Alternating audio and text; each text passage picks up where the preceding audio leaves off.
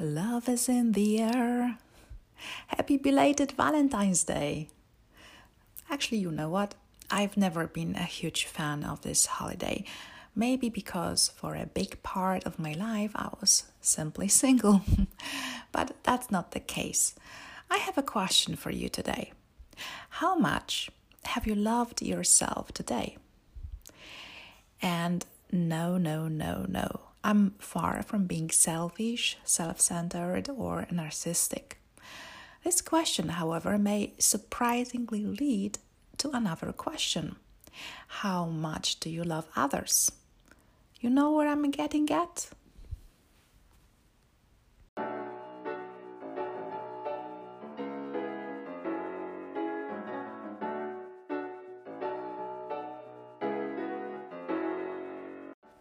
Hi, welcome to Agata's Way to Grow, the place where we can find our own way to grow, learn, and change.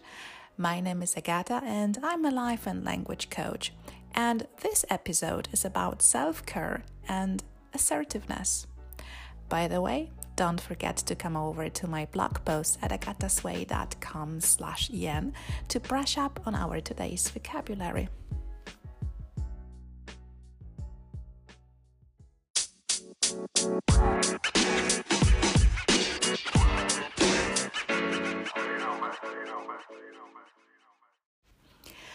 Today we're going to talk about self care and how to set boundaries to care about ourselves and others.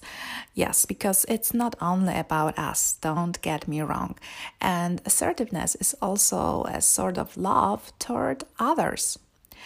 Uh, if you ever had a problem saying no to people, I think this episode may be an answer to your, um, let's call it a weakness. We don't want to call it a problem because we want to just stay positive here.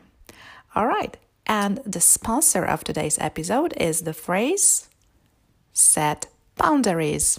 How cool is that? So, let me take you on a little trip to my beautiful cottage. It's situated right in the middle of a charming garden. My house is not too big, but cozy and well maintained. Its walls are yellow and greenish. And it's got even wooden shutters. You know, I always wanted to have shutters. But wait, what happened to my pretty spot?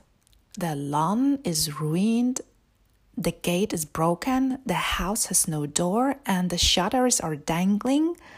Has someone broken into my sacred castle? It's unbelievable. So I approach my front door carefully. I tiptoe to my living room, and there is some dirty guy lying on my couch. Yuck! He's eating crunchy cookies, leaving crumbs all over the place. That's gross. There is also a middle aged woman sitting at my oval table, chopping onions and damaging my tabletop, staining my presentation that I have been preparing for the following day. Oh my gosh, I rub my eyes and I can't believe it. Am I daydreaming? I enter my bedroom and there is a group of people dismantling my dresser. What on earth is going on? I go upstairs and there is my friend going through my documents. Okay, that's enough. I've been dreaming of the moment to finally get home and take some rest. So I start to yell at all these people there, and they give me that strange look. They look puzzled, offended, and hurt. That's ridiculous. Like it was their home or something. Fat chance. I'm gonna call the police eventually, yeah, I quit. I chicken out. This situation, my dear listeners, was repeating itself over and over again for two decades or so. Pretty scary, huh? You know, that's what happens to us when we can't say no to people people basically start to make themselves more and more comfortable at your place. They do whatever they want. They take up your time, space, and stuff. Why? Because you let them do it so. You don't set boundaries. You keep your doors and windows open 24 7. And once you say angrily no to them, they seem to be confused. And now I know why. To be honest, I so regret not having written a book, continuing my blog, making my own learning programs, and many, many more. Why? Because I didn't say no to people. I was afraid. Uh, I didn't want to hurt them. I was so afraid to say no to people that I did other people's projects, not mine. And I wasted like 10 or 20 freaking years. That's pretty dismal, right? Some of my friends are astonished now at how I'm working hard these days. And I think I kind of want to catch up with everything now because I realize how much I wasted, how much time and energy I wasted on projects that weren't mine. Today, I still don't feel comfortable when I need to say no to people.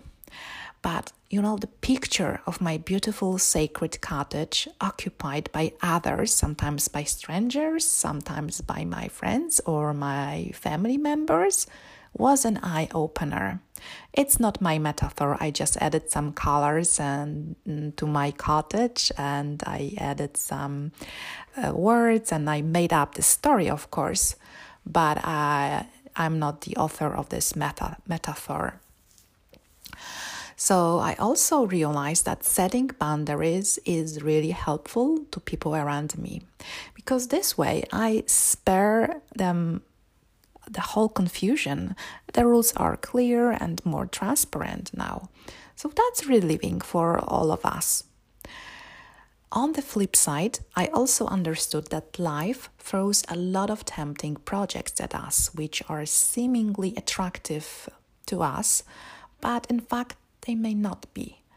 We need to learn to separate them from ours. We need to learn to prioritize things and be more loyal to our initial projects.